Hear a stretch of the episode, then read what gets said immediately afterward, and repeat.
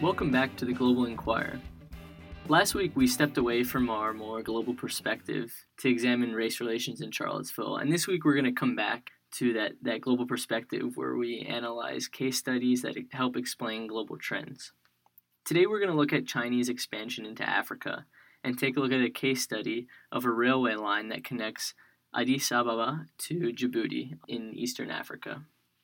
Today, I'm sitting down with Derek Wong, a econ and math major and a researcher here at the Global Inquirer, N K Kospayar, a foreign affairs and Russian major. So I want to start with you, Derek. Can you tell me a little bit more about this case study of this rail line? Yeah, what we see now is a huge Chinese investment in Africa, especially Eastern Africa. And in particular, the case study that we're looking at is this huge rail line that's being constructed from the coast of the Red Sea in Djibouti all the way to central Ethiopia, connecting the capital, Addis Ababa, all the way east to the coast of Djibouti. And so what, what kind of costs are we talking here? How how big is this project? We're talking a multi-billion dollar project. This rail line is estimated to, to cost four billion dollars in total, um, and most of that money is being funded by Chinese lending. What really makes this unique then?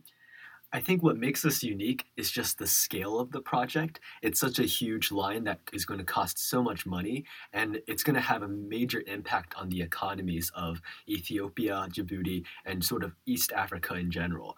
If you're a farmer in Ethiopia selling coffee beans or raising cattle and leather, instead of taking three days to ship your products to the port, from using um, trucks on the road, it'll take a matter of twelve hours on a rail line straight from Ethiopia to the port in Djibouti. Right. I mean, it sounds like this rail line is, is really transformative in and can be transformative in Africa's economic development.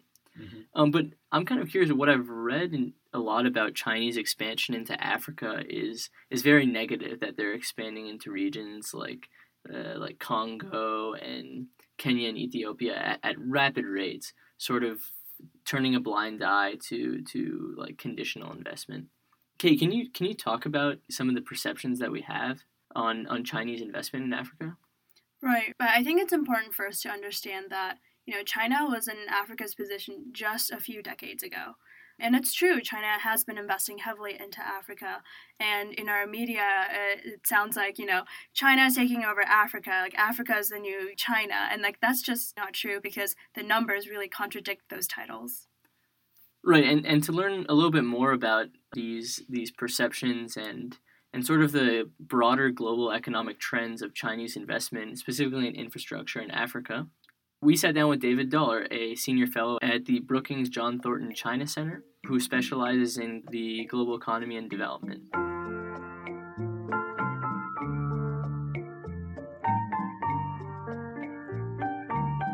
You know, after reading a lot of your work, I, I thought it would be a great idea to interview you, um, especially with the really extensive piece on, on China's engagement with uh, with Africa. That was really long and really well done. So yeah, in, in that paper that you wrote, you said that Chinese direct investment into Africa remained relatively small compared to total foreign investment on the continent at approximately three percent. How has this changed in the past few years, and, and what does this sort of reflect in China's economic policy? So China's share of the total foreign investment in Africa is increasing, mm-hmm. but it's happening slowly. You know, I think some of the coverage of China and Africa suggests this this huge, almost economic invasion, and I think that's not accurate. It's gradually increasing, uh, and it's also not just direct investment. A lot of the Chinese activity in Africa consists of lending for infrastructure projects. That's probably rising more rapidly as far as we can tell from the data. So China's economic footprint in Africa is growing, but it is a gradual process. Right. What industries are they particularly investing in or, or lending to in for these like infrastructure projects or, or F D I? Right. So initially, uh, a lot of the Chinese direct investment was aimed at natural resources, you know, energy development and metal mines like iron mine in D R Congo. Uh, but that's become more diversified over the last few years. You know, there is a big increase in Chinese lending for infrastructure. That's mostly going for transport like highways and seaports, and also um, power generation and power transmission. And then beyond infrastructure, we're starting to see some Chinese investment in manufacturing, particularly in countries like Ethiopia. And so it seems that China's activity is becoming more diversified as it grows in Africa. And, and so why would why why is why does China want to do this? Like what, what is their what is their incentive behind investing more in Africa? Well, I think it, the primary incentive is to make money. Uh, you know, China has emerged as the second biggest economy in the world. It's a big trading nation, and it's a country with a high savings rate that's now facing a lot of excess capacity in its own domestic economy. So there are not as many good investment opportunities in China as there used to be. It's natural then for Chinese firms to go out and start looking for opportunities around the world. And as I said, initially a lot of that was aimed at natural resources. China's a natural resource scarce country. But now I think it's Chinese firms looking for market. You know, they see Africa as a young continent with a large population, and Africa's been growing pretty well for the last fifteen years. Uh, you know, last one or two years have been a, a bit more difficult, but basic trend in Africa is positive. I think a lot of Chinese firms see opportunity there. Right, and and I know I noticed in your in your pieces that you talk a little bit about how, whereas like a lot of Western countries, when they invest in Africa, they look at some of the democratic institutions that are necessary to invest, whereas China might not, you know, require as strong institutions for investment. Can you can you tell me a little bit more about that? Well, I think the, the I think the Western investors are they're not necessarily paying attention to democracy, but they do pay attention to the quality of property rights and the rule of law. You know, that might have some correlation with democracy, but but not that strong, frankly. Mm-hmm. So the Western investment, you know, definitely tends to go to countries that have better economic governance. The Chinese investment, the Chinese lending seems more indiscriminate, to be frank. So you see China uh, in some countries that have pretty good economic governance. Ethiopia is a nice example. I would mention Kenya and South Africa. But then you also have a lot of Chinese activity in Angola, Cameroon, D R Congo, Nigeria, and you know, and many of these countries have quite poor economic governance. And, and one one element of, of Chinese investment in these like infrastructure projects that I've noticed is that they'll they'll sometimes like import Chinese migrants. W- what kind of effect does this have on investment and cooperation? Yeah, it's a really interesting area. I mean, th- there's a lot of problems with the data there. There's some estimates of as many as a million Chinese workers who've moved to Africa uh, over the last, say, fifteen years. And there certainly are large numbers. I think it's a mixed blessing for Africa. The workers definitely bring some skills and connection to global value chains and certainly have helped Africa grow faster. But Africa needs to create a lot of jobs for its own people. About half of the African population is below the age of twenty. So China, Africa basically needs to create about twenty million jobs a year now. It's quite similar to China back in the nineteen nineties, so that's kind of interesting. China now, you know, there's no net increase in the labor force in China because of population aging. Uh, you know, they're a country where the labor force has peaked and is going to start to decline. Africa is a young continent. Mm-hmm. You know, so I think You know, some skilled immigration is helpful for these African economies, but I encourage the countries to manage the process because they do have to create jobs for their own people. Right. And then uh, I guess going along that, to me, it was really surprising to read that attitudes towards Chinese workers or Chinese investment in Africa is higher than any other like Western country or any other country that's investing in Africa. Why? Why is that the case? Well, I think so far this Chinese engagement in Africa has mostly, you know, it's generated benefits in terms of faster African growth uh, and poverty reduction in Africa. As I said, there's a little bit of tension around job creation, but mostly it's viewed as positive. And if you look at opinion surveys, the African population is quite positive about China and about China's engagement. Africa's pretty positive about some of the Western countries too, but it, I think you know I think it's interesting that you know countries don't want to have to choose between China and the U S. They want to do business with both of them, be friends with both of them. You know that seems to have a lot of sense. And, and I guess going into different topic here. I want to talk about the One Belt, One Road initiative. So how does their like foreign investment policy relate to the One Belt, One Road uh, initiative? Because I see like, you know, I see on the map you have this huge project connecting all parts of the Eastern Hemisphere. Can you just talk a little bit more about the relationship here between their investment and the One Belt, One Road? Yeah, so if you if you take that kind of One Belt, One Road project in a, in a narrow geographic sense, it, it would seem to leave out most of Africa. Right, you know, it's like about East Africa. Kind of, yeah, I mean, it's about rebuilding the kind of ancient Silk Road through Central Asia, and then this so-called maritime route, you know, connecting China through uh, Southeast Asia, past India, up to Europe, and so so you could argue maybe a little bit of East Africa is part of that, but I don't actually think it's a real geographic project. I think it's a more general willingness on the part of Chinese to finance infrastructure throughout the developing world. President Xi Jinping recently said that Latin America is part of it. Mm-hmm. That that's a pretty clear statement that it's not really geographically bound. And that's why we see a lot of this Chinese lending in Africa for infrastructure. It's in places like Nigeria, Cameroon, Angola. They're all on the west coast of Africa. So they're clearly not part of any geographic maritime route. Uh, so I don't think Africa is excluded. Um, you know, recently, China's been lending about twelve billion dollars a year for African infrastructure.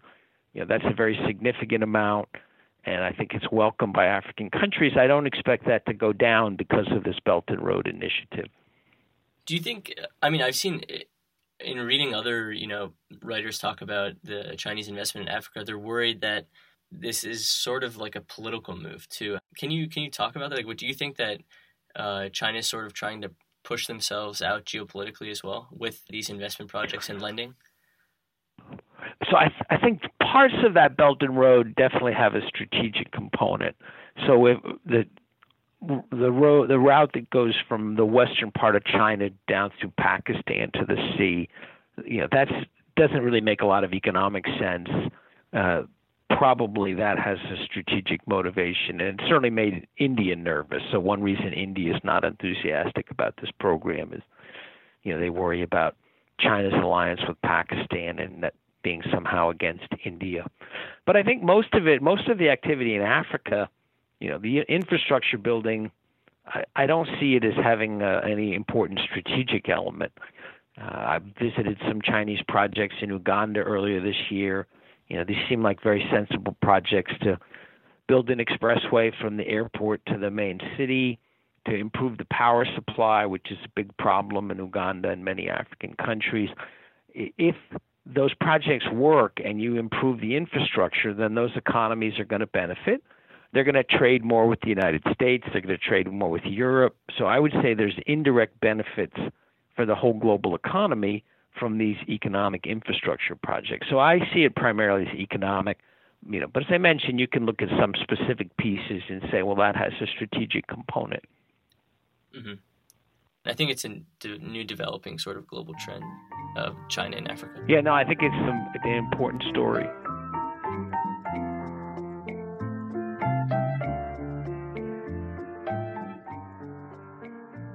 So one of the major themes that that David talked about in in Chinese expansion into Africa was was purely economic. But given that all of these articles came out, and e- even though that, you know, the numbers might speak to the false perceptions, mm-hmm. it's sort of tough to avoid the the political component of Chinese infrastructure and investment in Africa. Okay, what what's your take? Like, is there really only an economic component here? I guess to answer your question, we kind of have to look at like the history of um, China's rise in world economic power.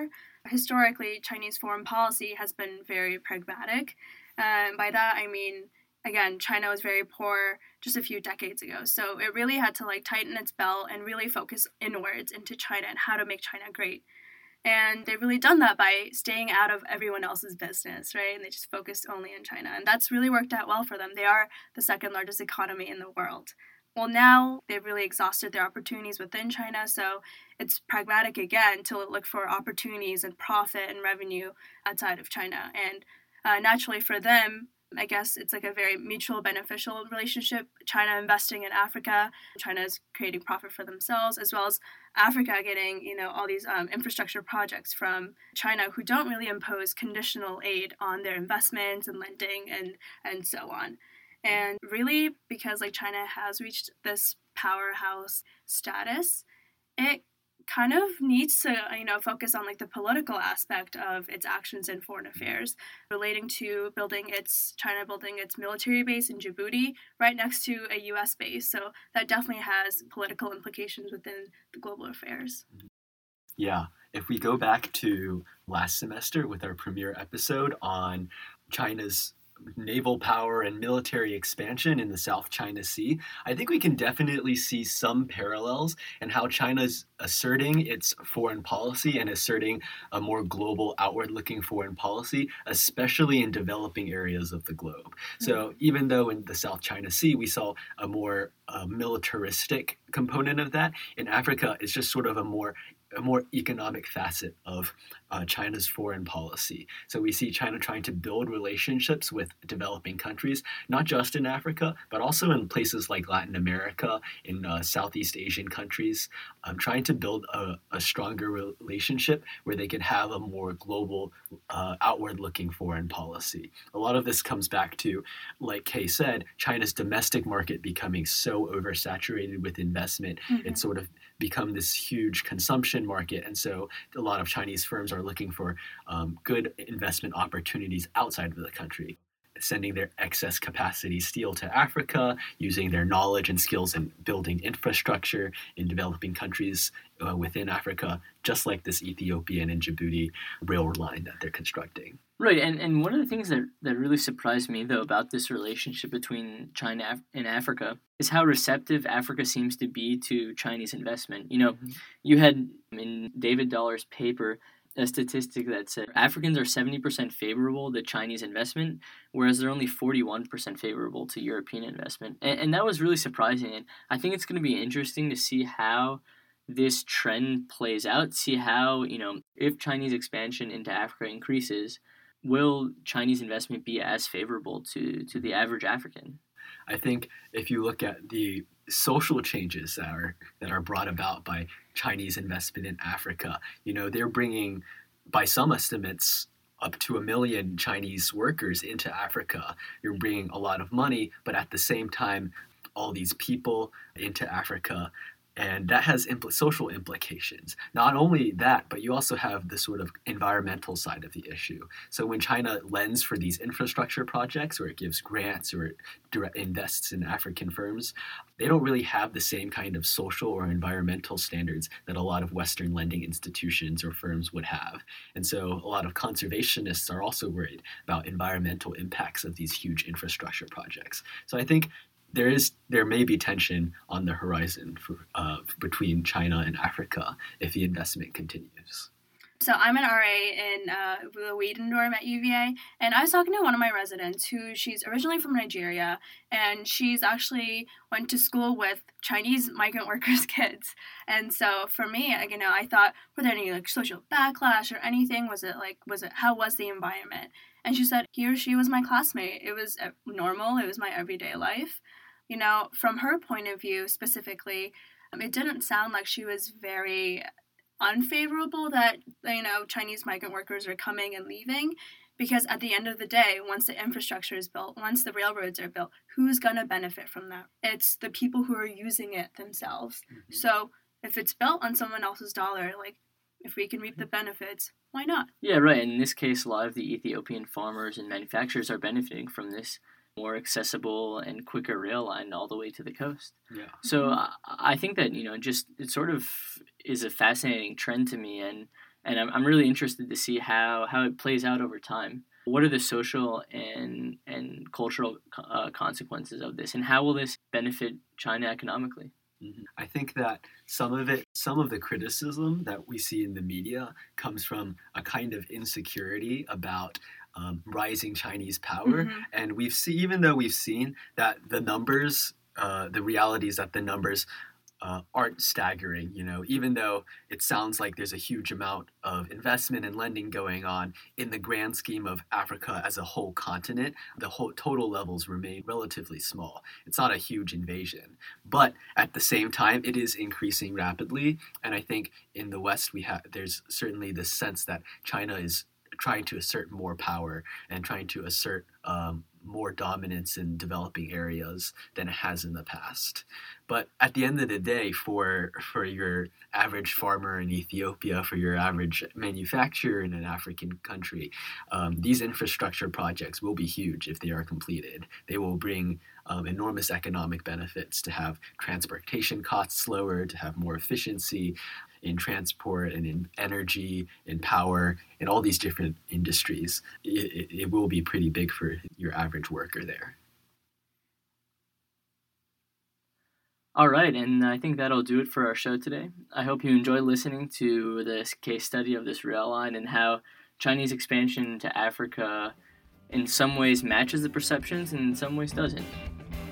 I want to thank Kay and Derek for coming on, and of course, David Dollar for the interview.